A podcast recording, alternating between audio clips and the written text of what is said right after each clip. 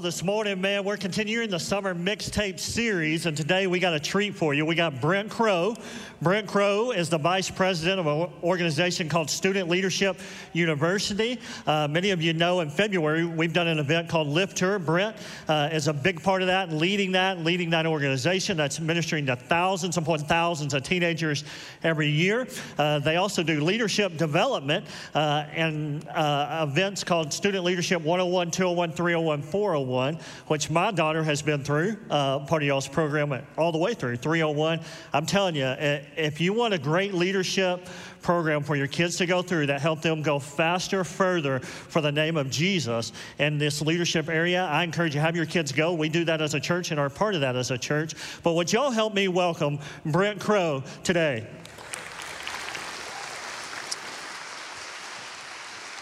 Thank you, brother. Thank you, brother. All right, all right. Good morning. Everybody good? Yes, sir. After here, um, well, first of all, we we we listened to the cover of "Eye of the Tiger." Can I get an amen?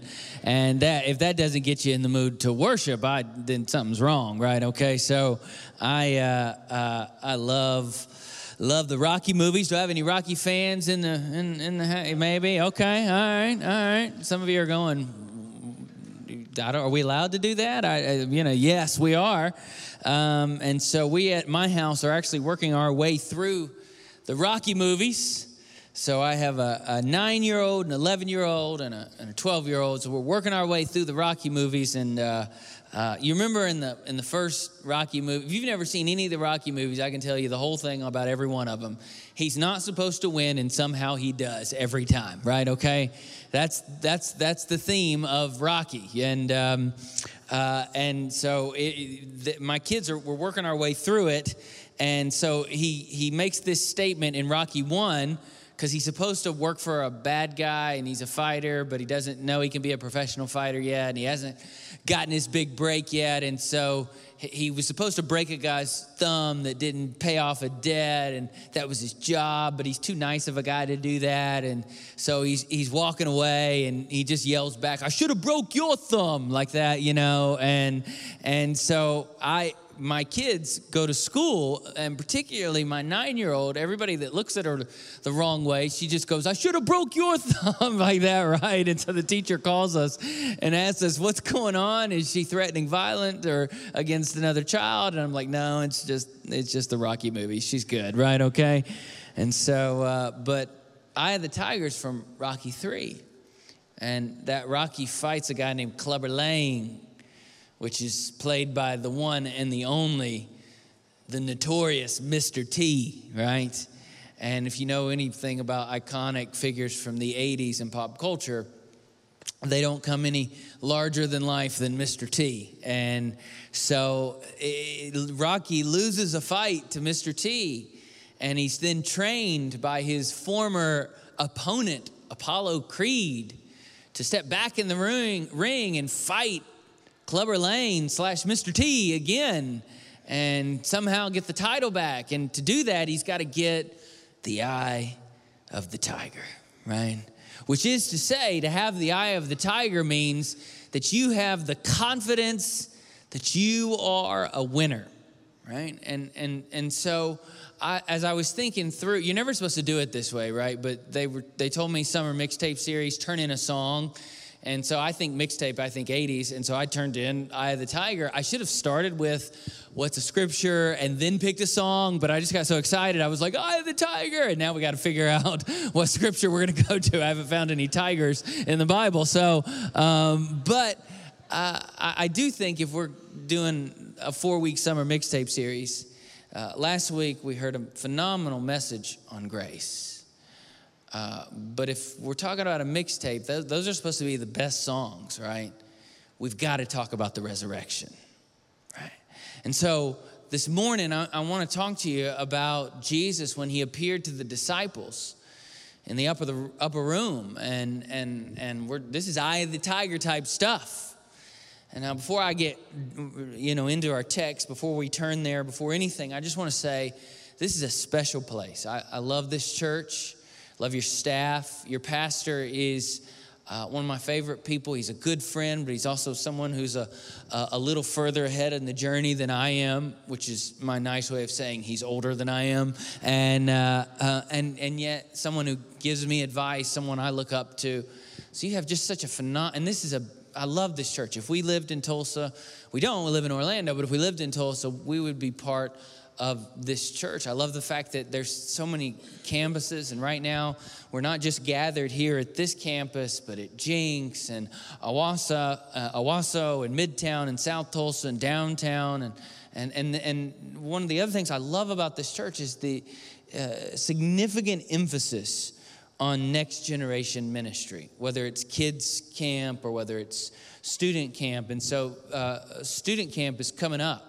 Uh, about a month away from it.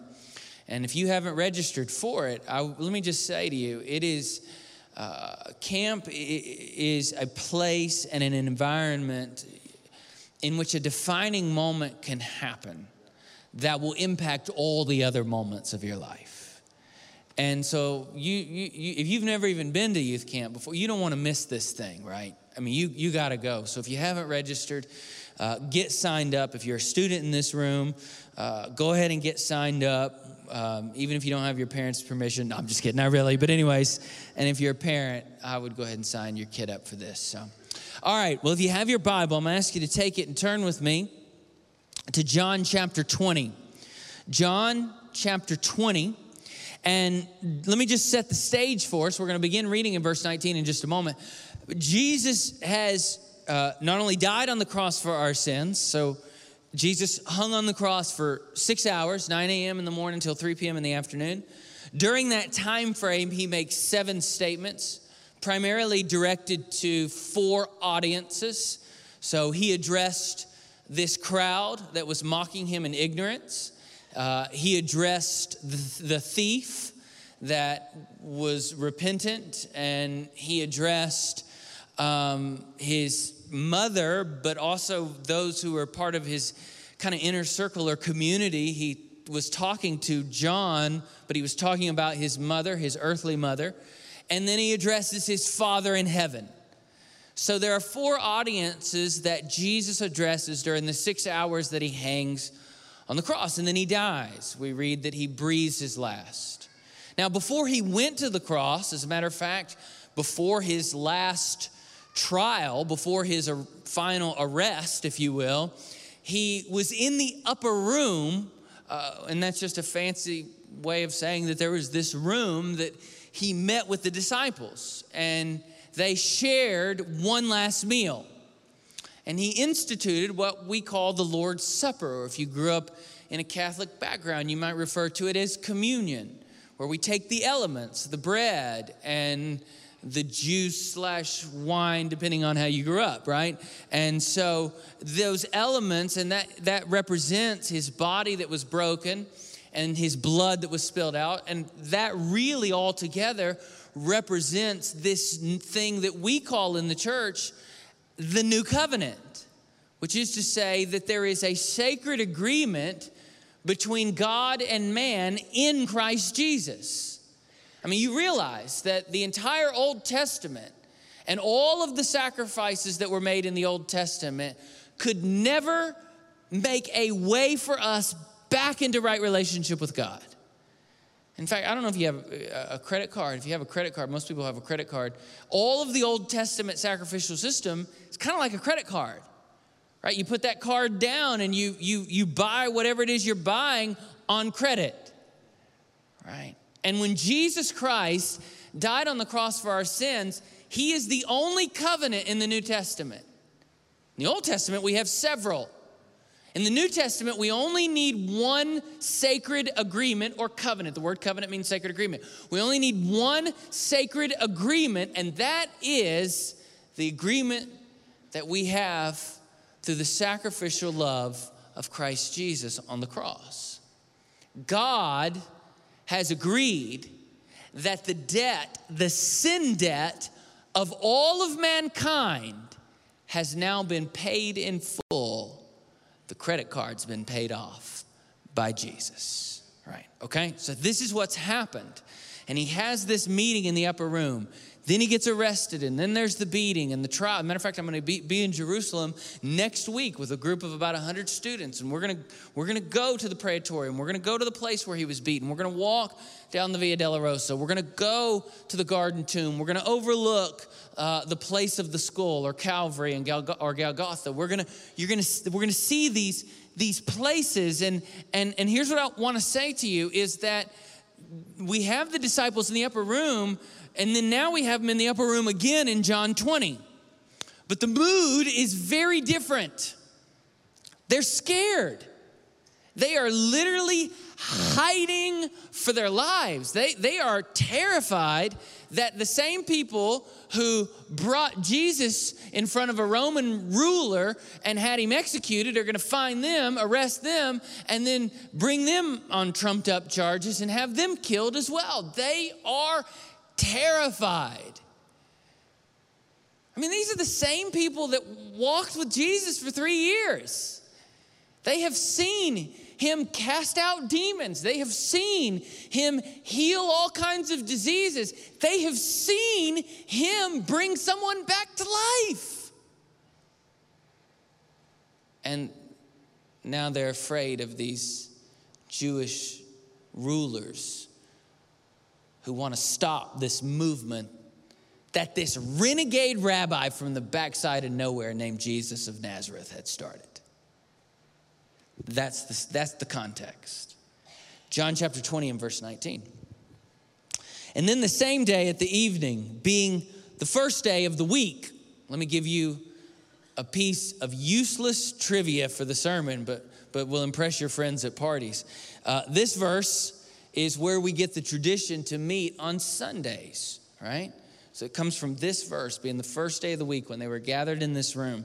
And so that same day at evening, and, and I guess you could make an argument for Sunday night church there, but anyways, that might be going a little far. Being the first day of the week, when the doors were shut where the disciples were assembled, right? The door, there's an emphasis on the doors being shut. And, and why? Look at the next part. For fear of the Jews right? So the disciples of Jesus, Peter, who just cut some dude's ear off, and Jesus picked it up off the ground and put it back on the guy's head like it was nothing. You live by the sword, you die by the sword, Peter. Oh, by the way, I can reattach the ear without surgery. I mean, you just think about for a moment all that they have seen and experienced, and they're afraid. It's a, it's a word of caution to all of us. Like some of you in this room, you follow Jesus, but you're just one event, one circumstance, one bad phone call away from living in fear again. Fear is a prison that we can just, if we're not careful, we could just sink deeper and deeper into this emotional pit. And so here they are. I mean, Five minutes ago, they were in this room breaking bread and the Lord's Supper and communion, and now the doors are shut and they're fearing for their lives. And then continue to read with me. And then Jesus came and stood in the midst of them. Now, I don't know how Jesus got there. I don't know. I think we can use our imaginations, right? Maybe Jesus did a beam me up Scotty thing from Star Trek. Maybe he wasn't there and then he was there, right? Maybe he floated through the door. I don't know. Maybe, I don't know, he did just rise from the dead. Maybe he walked up to that locked door and went, Doors, thou shaltest unlocketh, and the door unlocked. I don't, I don't know, but Jesus now appears in their midst and he says these words. Look back at your scriptures. Peace be with you. Now I'm going to continue to read and then we're going to go back and, and, study, study this text together. Peace be with you. And when he had said this, he showed them his hands and his side. And, and then the disciples of the Lord were glad when they saw uh, the Lord. And, and so Jesus said to them again, Peace to you. And then he's gonna he's gonna say something uh, that is very important and relevant, not just for the disciples, but now incredibly relevant for every one of us in this room. As the Father has sent me, I also send you. He's commissioning them. In other words, he's going, uh, hiding behind closed doors is not uh, what the movement that I have begun is really all about. The movement that I'm starting is not about hiding, it's about advancing. Right? And I want us to keep that in mind as Christians who live in a very broken and even scary world at times. And so he says that the Father sent me, I also send you. And when he had said this, he breathed on them and said to them, Receive the Holy Spirit. I'll explain that a little bit more in just a moment. And then verse 23. Now, I'm going to read to you verse 23. But here's the skinny, guys. You gotta, you gotta be careful. I gotta be careful. You gotta be careful. We all gotta be careful. Verse 23, if read by itself out of context, can cause a lot of problems. And some people have done that with certain verses of scripture. This is a verse you got to read in context, okay? And so, in light of everything that Jesus has said now, he goes, Okay, I'm sending you, I'm giving you the Holy Spirit, and if you forgive the sins of any, they are forgiven them. And if you retain the sins of any, they are retained. Jesus was not suggesting, he was not suggesting to the disciples, you have the power to forgive sin. And, and, and uh, uh, every one of us in this room should just give a subtle amen to this next statement. Only God can forgive sin. Amen? Right? Only the forgiveness of sin rests only in the hands of God. Then what is Jesus saying here? How should we interpret this verse? And I think the best way to interpret a verse of scripture is when, bless you, is when the scriptures interpret that verse for you right?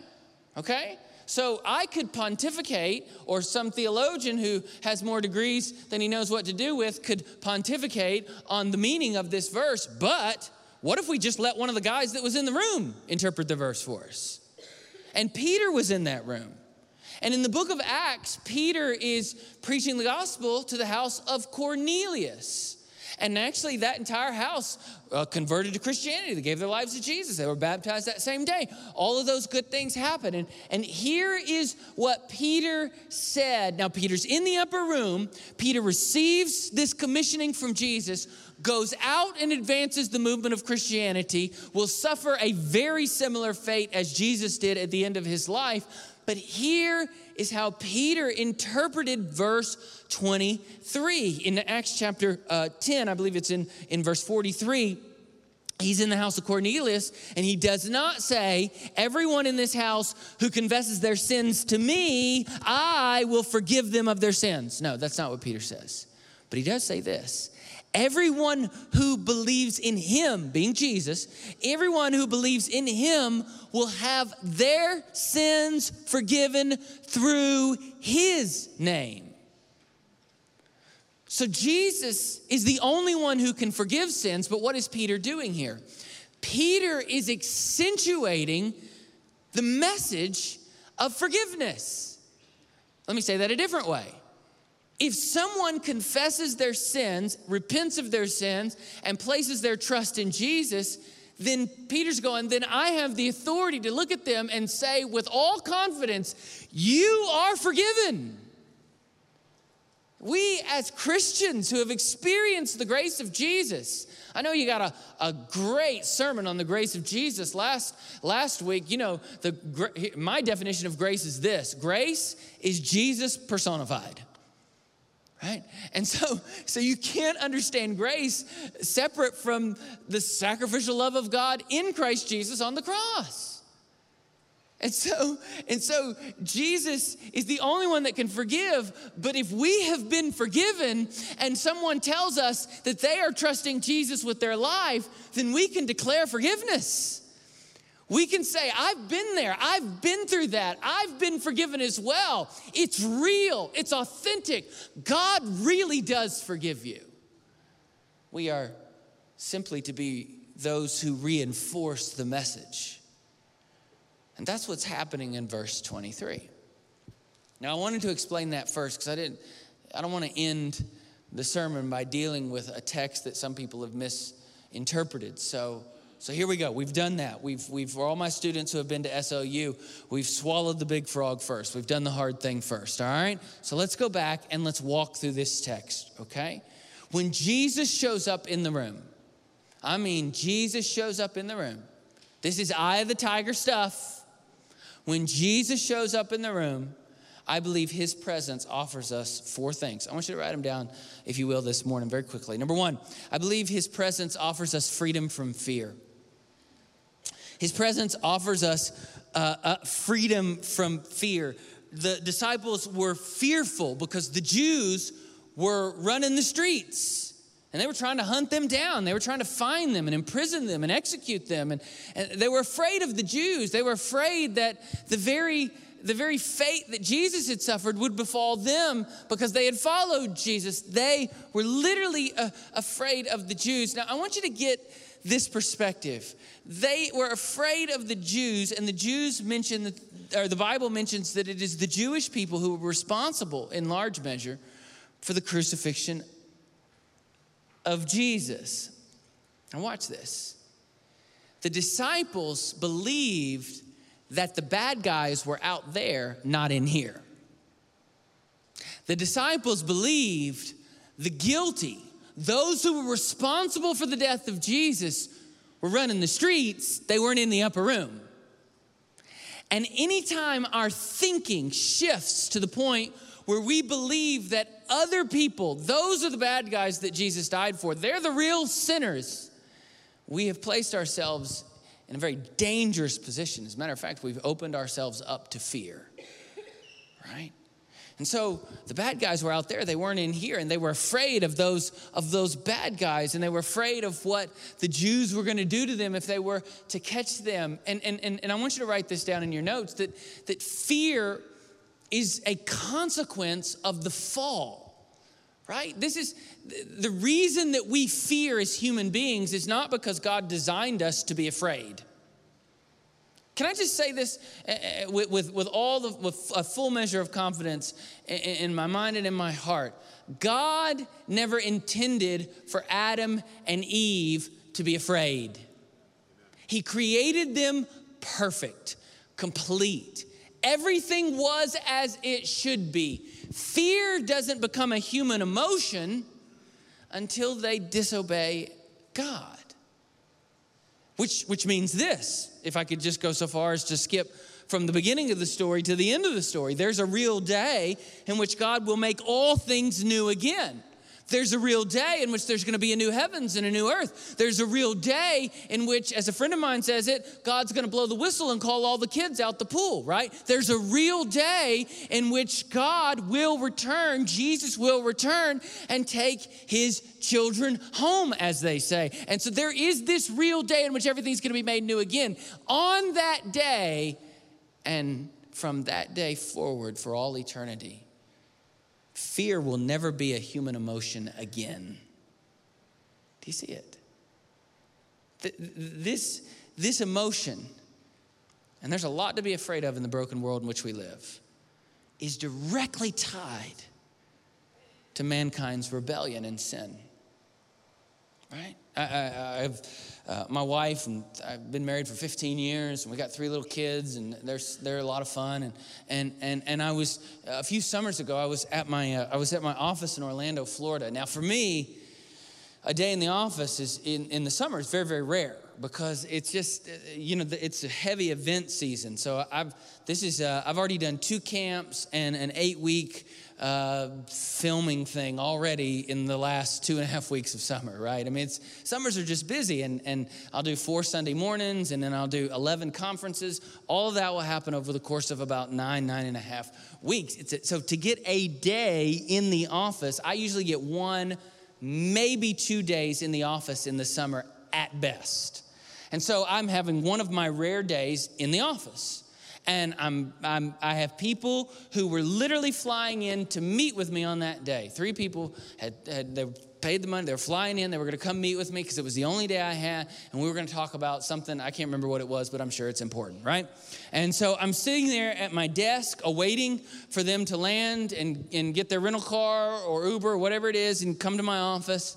And my phone rings, and, and I answer the phone. It's my wife, and, and, and immediately, right, she says these words through the phone to me. She says, Brent, come home now, right? Now, you gotta understand something. My wife is a pretty, she's pretty tough, right? She doesn't get rattled very often. She's, she can handle herself, right? I mean, I, it's it's she's just a tough chick, and I, I don't I don't really worry about her when I'm gone on the road a lot. I don't worry. She is just she can handle it, right? So to hear this in her, she's Italian, and some stereotypes are true. Can I get an amen? All right, so so like she is just a tough, tough person, and and and she doesn't get rattled, and and so to hear this in her voice, right? So she's I'm like, well, baby, what is wrong? Is somebody hurt or is there, is there something, is the house on fire? Uh, and she goes, None of that. I need you just to come home now. Stop talking and come home now. And so I, I, I said, Baby, I got three people who have just spent money to fly in just so they can sit in the office for the afternoon and we can have a conversation about a project. And she goes, I, I should have said, and, this, and I said this, and I should not have said this. I then said to my wife, and this is a very important meeting, right?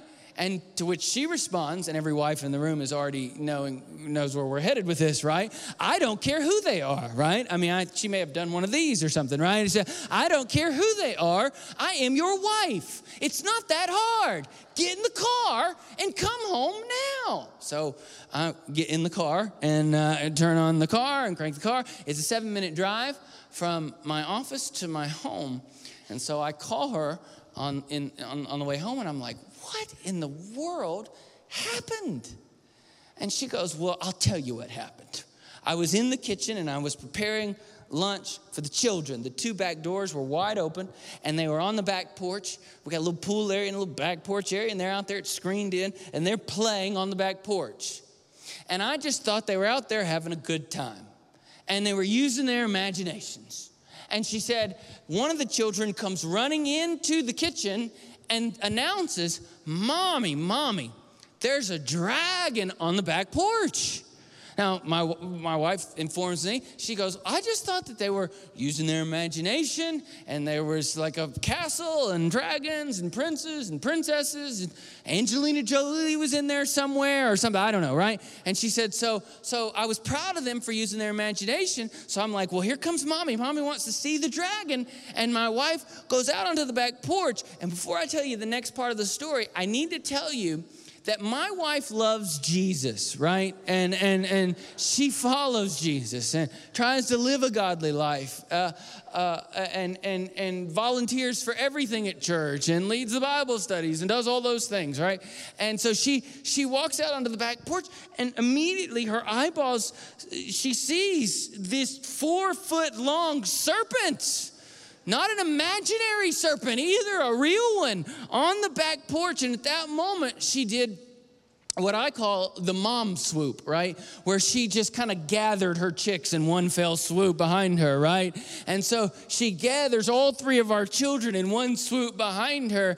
And, and then as she is doing that, she simultaneously opens her mouth. And what comes out does not honor Jesus. I'm just gonna go ahead and tell you that right now. She dropped a bomb, right?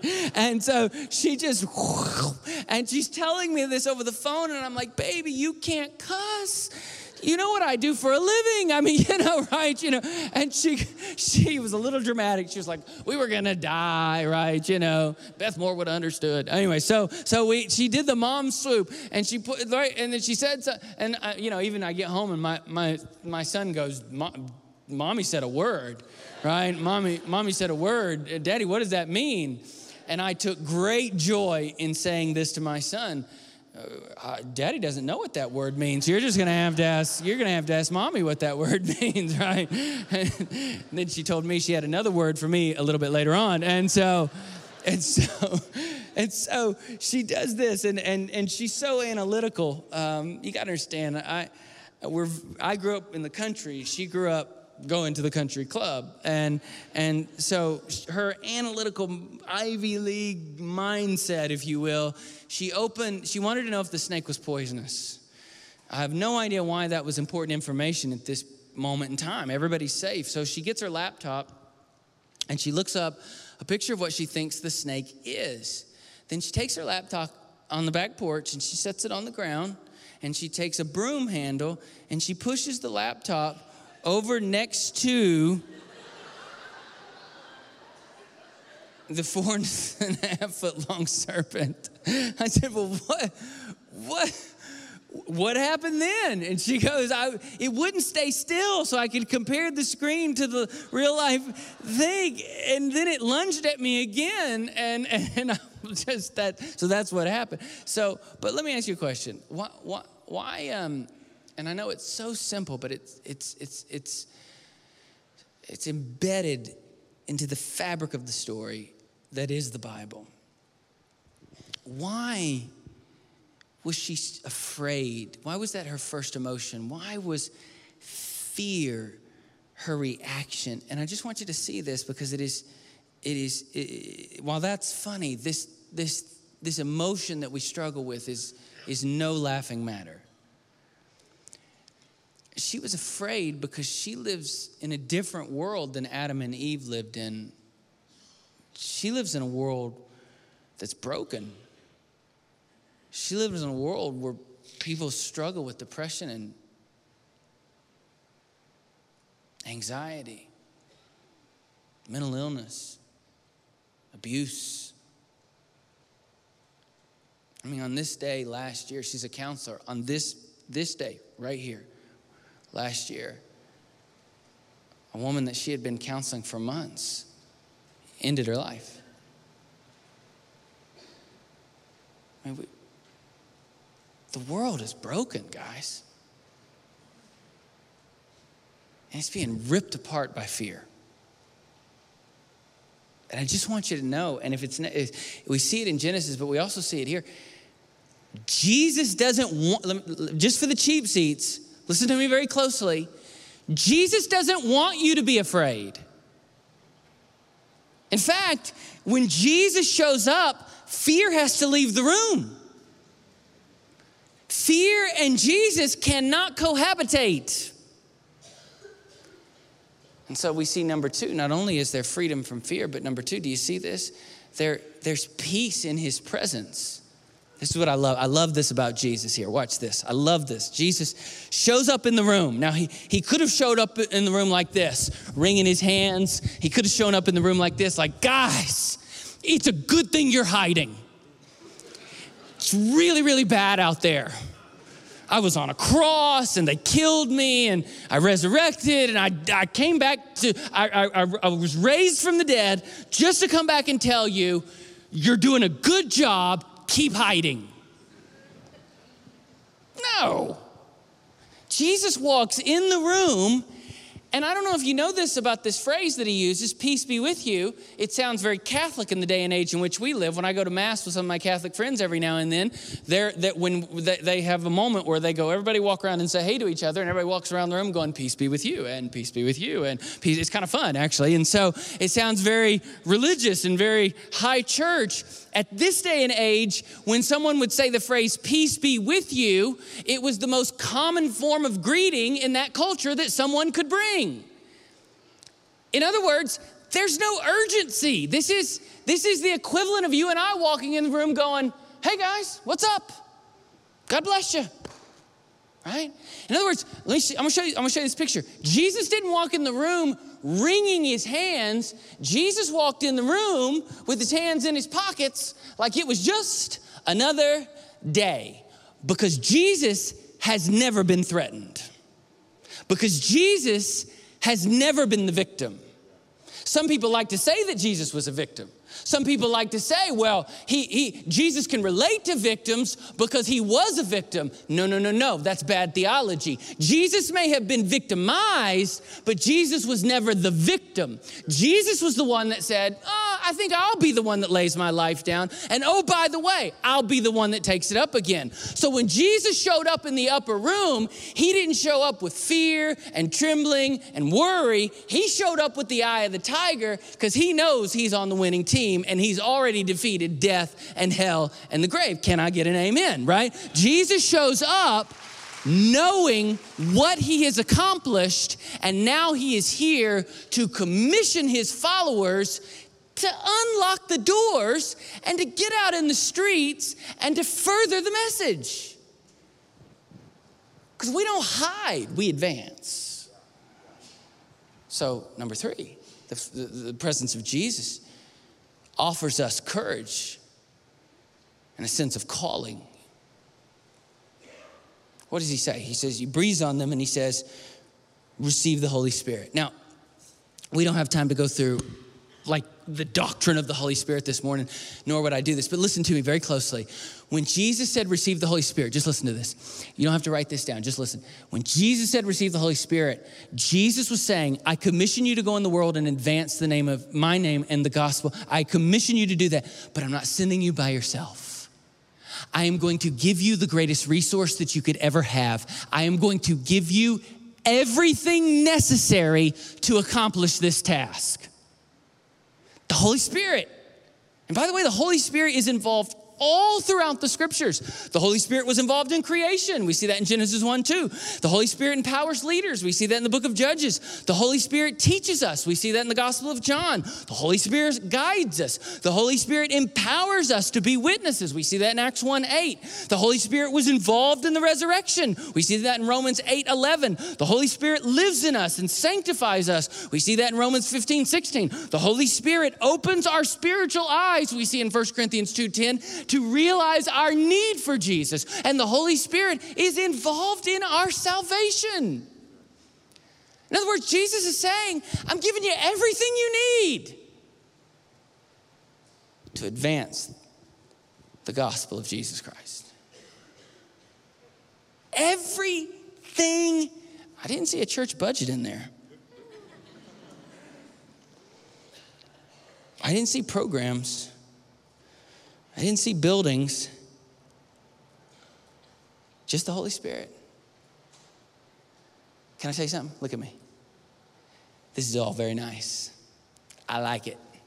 You like it. I like it at my church too, right? I like the air condition. I like the lighting. I like it when it sounds good. I like it when I get to sit in a soft chair. I like it when people get to hear the gospel in four walls and a roof. I, I like it. All of this is just icing on the cake, though. Because what we need as the church of Jesus Christ to advance the cause of Christ has already been given to us at the moment of salvation, and that is the Holy Spirit. And can I just tell you something? For some of you who've been following Jesus for a year or a few weeks, or maybe some of you have been following him for uh, 50 years, you know this if you've been following him a long time. When you became a Christian, you got all the Holy Spirit you were ever gonna get. It's not like you get stronger in Christ and so he gives you more Holy Spirit. It's not like we can take this person of the Trinity and go, let's divide him up. It's silliness when you think about it. You have everything you need to advance the name of Jesus. And of course, that leads us to point number four. The presence of Jesus offers for us a message for this mission. At the heart of this message is forgiveness and redemption. At the heart of this message is forgiveness and salvation. At the heart of this message is what only God could offer our lives, what only God could do for us. That's what's at the heart of this message. And, and, what's so beautiful about that is we advance this mission realizing that number one, we can't pull it off on ourselves. And number two, we can't accomplish it in someone else. Only God can do that. And so we have this message that's been given to us in which the mission revolves around. And of course, that message is the gospel of Jesus Christ. And so I will say this to you, and I will say it not in a preachy way. I'm not here to talk down or no, this is for all of us. I'm just talking, this is just this is just straight talk this morning, all right? This is just, we're having an honest conversation. Advancing the name of Jesus is not optional. Can, can, let, me, let, me, let me say this a different way if you call yourself a Christian and you live your whole life never advancing the name of Christ, you better ask yourself if you're really a Christian. Right? I mean, just think about it. Uh, just, uh-uh, just, you were dead in your sins.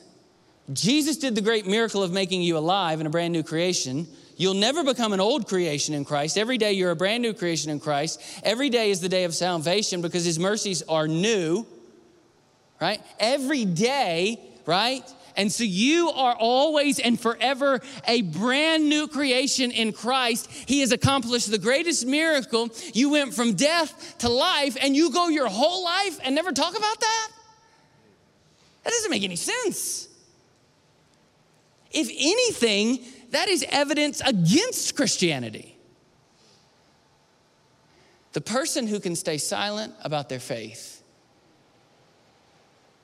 is the person who you have to really wonder have they ever really experienced the faith that they claim? I remember when I was 17 years old, I became a Christian when I was 17. Um, for several years, I was just very rebellious against the things of God, and I was raised in a Christian home. And I'll never forget because my dad was a pastor, and, and he was a pastor of a, a, a Baptist church, and, and, which meant we went to church a lot, right? We went Sunday morning, Sunday night, Monday night, Wednesday night, and if there was ever a function, we went to that too, right? I mean, we were at church a lot. And something happened in my thinking, and, and you got to be careful this. This happened in my thinking, and I began to view Christianity as a thing you do, as opposed to identity. It's very dangerous but subtle shift. And so I began to view this as something you do, which means it's not really, it's more morals and ethics than it is gospel and transformation. And so I, I just, if, if that's how you view Christianity, if Christianity is something you accomplish through righteous living, right? Then one of two things will happen either number one, you'll become so self righteous and prideful that you think everybody should gather around you on Sunday. Or number two, you'll become bored and cynical about the church and just kind of say, forget it all. And so my dad came to me. I'll never forget, I was 17 years old. It's one of the only times I've ever seen him shed a tear. My dad comes to me and he goes, Son, we've given you so many chances. And for three years, we've been patient. But things are getting worse. And you're ripping this home apart. And your addictions are getting worse. And the, the crowd you're running with is obviously kind of part of the problem. And so he said, he said, Brent, I don't know what else to do. We literally have come to the end of our options. And so I'm saying to you, son, that if you come home like that one more time, you don't have a home to come home to. And that was my dad. And then my mom got a hold of me. Dear Lord Jesus. Then my mom got a hold of me, right? And that's a whole different deal when your mom gets a hold of you. It doesn't matter if you're 7, 17, 37. If you're her baby and if there's something wrong, she's in DEFCON 5, right? I mean, you know, she's just right. So my mom comes to me, it's like a Wednesday or Thursday, and she goes, We have to do something to fix and heal this family. This is not what God wants for our family. We need to do so. We need to. And so she said, Here's what we're going to do, Brent. This Friday night, I want our whole family. I had three younger siblings. Our whole family, we're going to we're going to go and we're going to eat food together and we're going to talk because we're from the South. And there is nothing that can't be solved with a good meal, right? I mean, and I still kind of believe. I don't know if it's just because I grew up in the South. There's nothing, there's no problem in the world that can't be solved over fried chicken, mashed potatoes, sweet tea, cornbread, and pecan pie. Can I get an amen? All right. And so, and so, so my mom, being the good Southern woman that she, we're gonna go and we're gonna, we're gonna have a meal as a family. And so Friday night rolled around and we, we lived out in the country. We had a long gra- gravel driveway and we lived on a, a, gravel road. And, and so we all piled in the, in the minivan, but not the minivan now with the flat screens and video games and, and the, you know, the, the minivans that massage the shoulders of your second grader so that they're comfortable when they get out of the car and walk into school. Not that minivan, right? Not, not the minivan that, that I'm talking about the minivan that had wood on the side of it. You know, you remember that minivan, right? And you hope the air condition reached the back seats, right? That minivan. And so we all piled in the minivan and we got maybe halfway down the driveway before I began to verbally fight with my parents. And I don't, I don't, I'm being honest with you, church. I don't even know where all the anger and all the bitterness came from. I just know this. My dad turned right at the end of the driveway, drove to the end of the road, pulled in. There was a gas station there, pulled in to get some fuel up the, the, the van, and then we were gonna go. And I, was, I just couldn't sit there anymore. And so I just, I opened the door and I got out and I shut the door behind me as hard as I could. And I just, I just, I was standing in that gas station parking lot and I could see the steeple of the, of the church that my dad pastored. I looked at that church and I looked at that van and I just, I just didn't want anything else to do with it. Remember, if Christianity is the thing you do, it leads to one of two places. You're either done with it all or it's all about you. And for me, I was just like done, man. I was, I just, and so I just was, I began to walk away and, and I was gonna go home and I was gonna grab some things and I was gonna leave because I had lots of options. I was just done. And so I, I, start walking, and, and, and then the, the van pulls up next to me, and they're like, my dad's like, get in the car, let's just talk, man, let's just talk. And I think I said something like, no, thank you, right? And then they drove on. And, and in, my, in my head, I thought they're going to go on to their, to their meal and enjoy a meal. And maybe they'll think about me, maybe they'll pray for me, but they're, they're just, they don't know what to do. But that's not what happened at all. They, they went home and they got on their knees and they started to pray for my salvation. They knew I was lost and they were praying that the kindness of God would lead me to repentance. In other words, they were trying to advance the, the message, this, that was their mission in my life. And, and I'll never forget, I'll never forget. I, I, I, I, was almost home. And before you got to our driveway, you went over a big hill and you came down the hill on the other side. And at the bottom of the hill, that was where our driveway was. And, and my mom, everybody started praying. My mom said, and this is where the story gets really cheesy, but I can't help it, it's mine. And my mom just goes, I'm going after him. And so I get to the top of that hill to come down the other side to our driveway, and walking up the hill was my mom. And, and, and, and I couldn't see all this from a distance. All I, I was just, I just, I didn't want this. This is not, I didn't want this.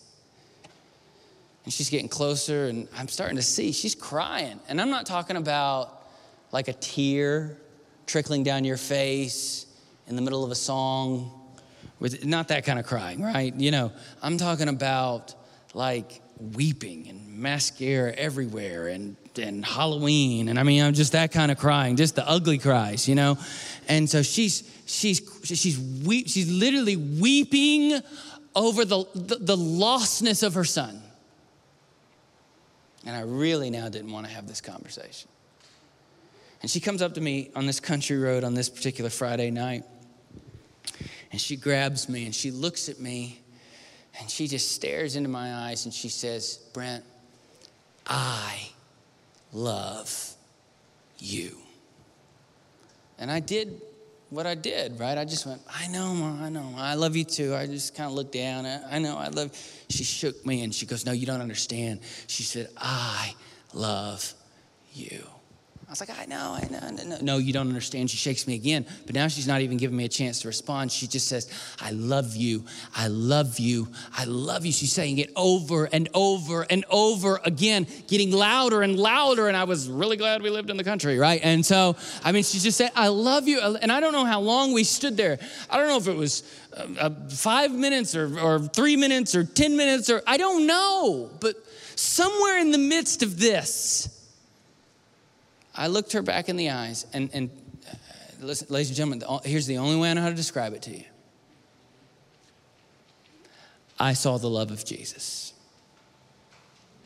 And the kindness of God caused me to look down in shame over my sin and repent. I went home. I reconciled my family and the patience of my family, really the patience of God. My family led me to the feet of Jesus. They were advancing the message. That was their mission, that was their calling, because they were free from fear and they had been given the peace of God. Everything that's in this text. I have to ask you a question.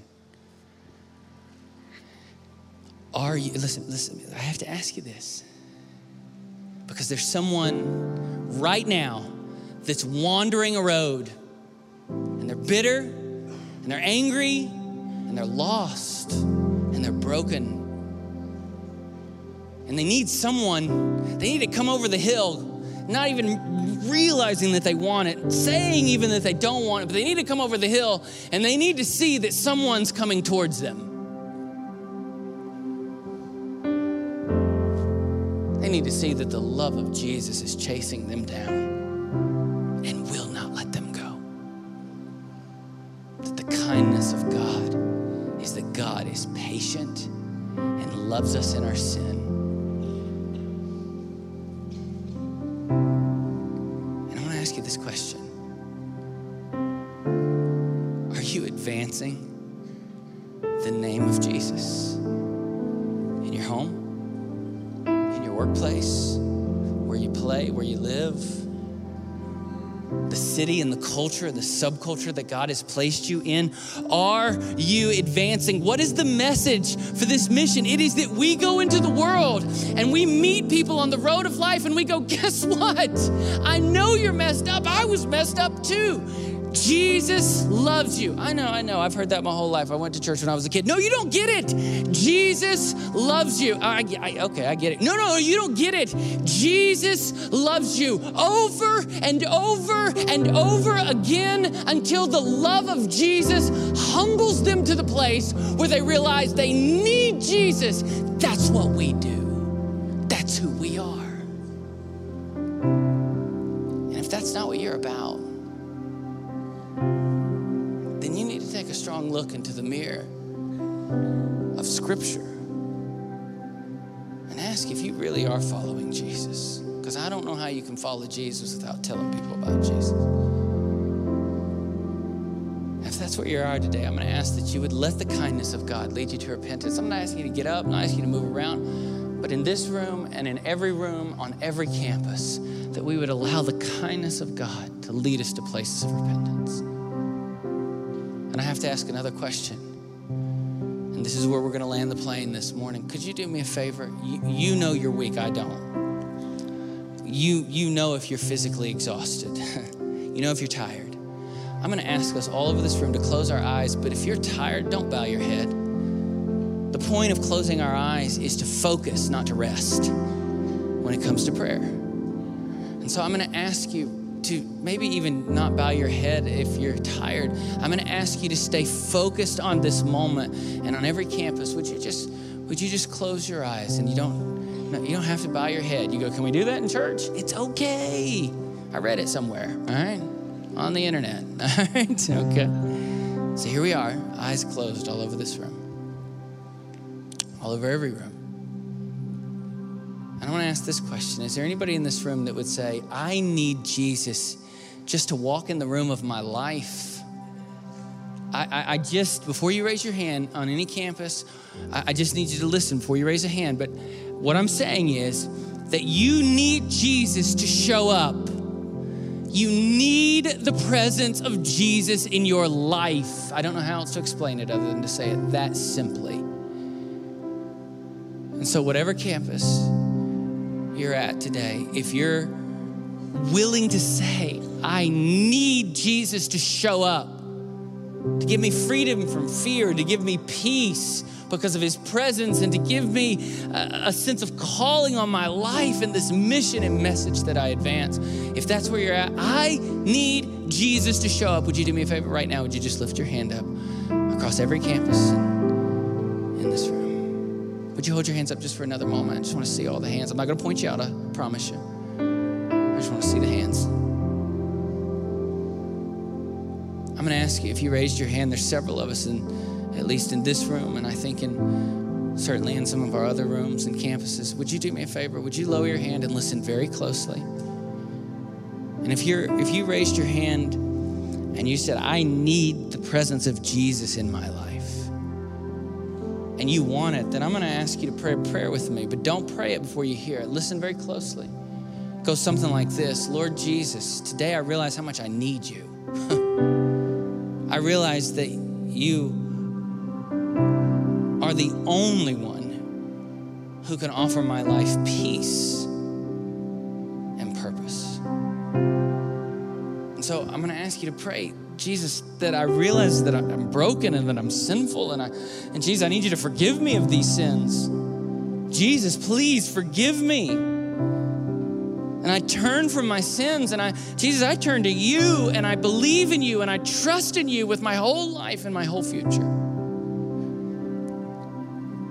Jesus, would you step out of heaven and into my heart and into my life and make me a new creation?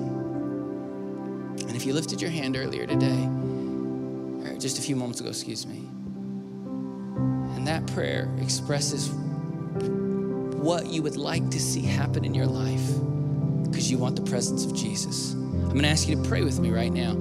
You don't have to say this out loud, but you have to mean it with everything that's inside of you. So here we go. Here we go. Lord Jesus Christ. This morning, I recognize how much I need you. And I realize that you are the only one that can give my life peace and purpose.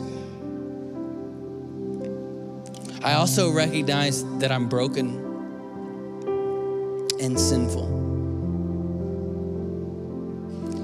So, Jesus, I turn from my sins and I turn to you. Jesus, please forgive me of my sins. And I place my trust in you. I place my faith in you, Jesus. I believe in you, Jesus. And I trust you with my whole life and future. Jesus, would you step out of heaven and into my life this morning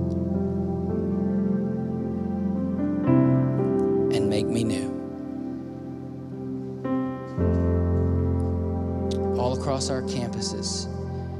This morning, if you prayed that prayer with me, no one is going to, like I said, no one will point you out, no one will embarrass you. Just so I know how to pray in this room and across our campuses. If you prayed that prayer this morning, would you just lift your hand back up real quick for me? Yeah. Several of us all over this room. Hold it up for just another moment. Would you do me one favor before you leave today? There's going to be a sheet of paper. You can put your hands down. There's going to be a sheet of paper that you were given when you came in or is in your seat or whatever.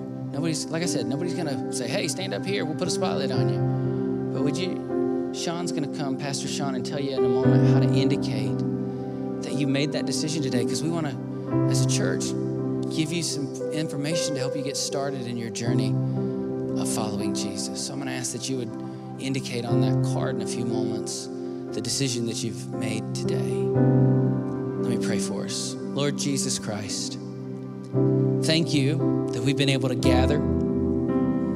Thank you that we've been able to sing songs to you. Thank you that we've been able to study the word. And thank you that as we have experienced scripture this morning, Jesus, we have experienced you. Jesus, I pray for us that we would be a people who don't hide, but rather advance the name and the cause of Christ. And Jesus, I thank you for the several people across all of our campuses who have, have the many people who have placed their faith, faith and trust in you. And I pray that you would help this church to come alongside them and know how to follow you. Thank you, Jesus, that, that you have showed up in our lives. That you've given us peace, a sense of calling, and a mission. Thank you for the purpose that you've placed in every, on every life in this room. In your precious name I pray. Amen and amen. Would you help me thank Brent today?